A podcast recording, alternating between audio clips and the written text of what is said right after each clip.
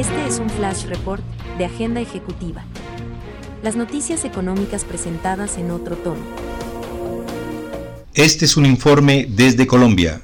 Colombia espera reducir su déficit en la balanza comercial con China, país el que cada vez vende más frutas, flores y otros productos, especialmente agrícolas.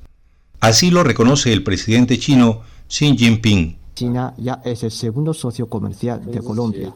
Las empresas chinas participan activamente en diversas áreas de construcción de Colombia.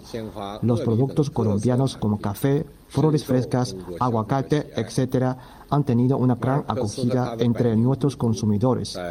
El mensaje deja de ser protocolario y con él se busca abrir nuevos canales para nuevos negocios.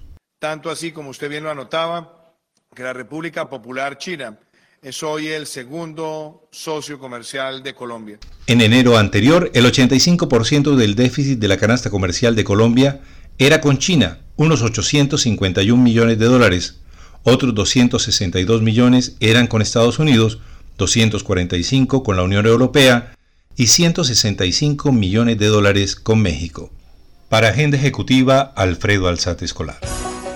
No permita que su marca se quede sola en el punto de venta.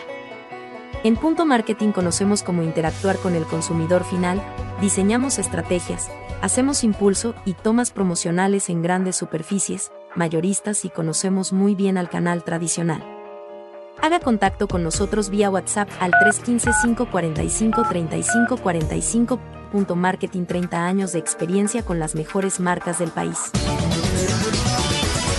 Escuche Agenda Ejecutiva el podcast que presenta las noticias y los movimientos de la economía en otro tono.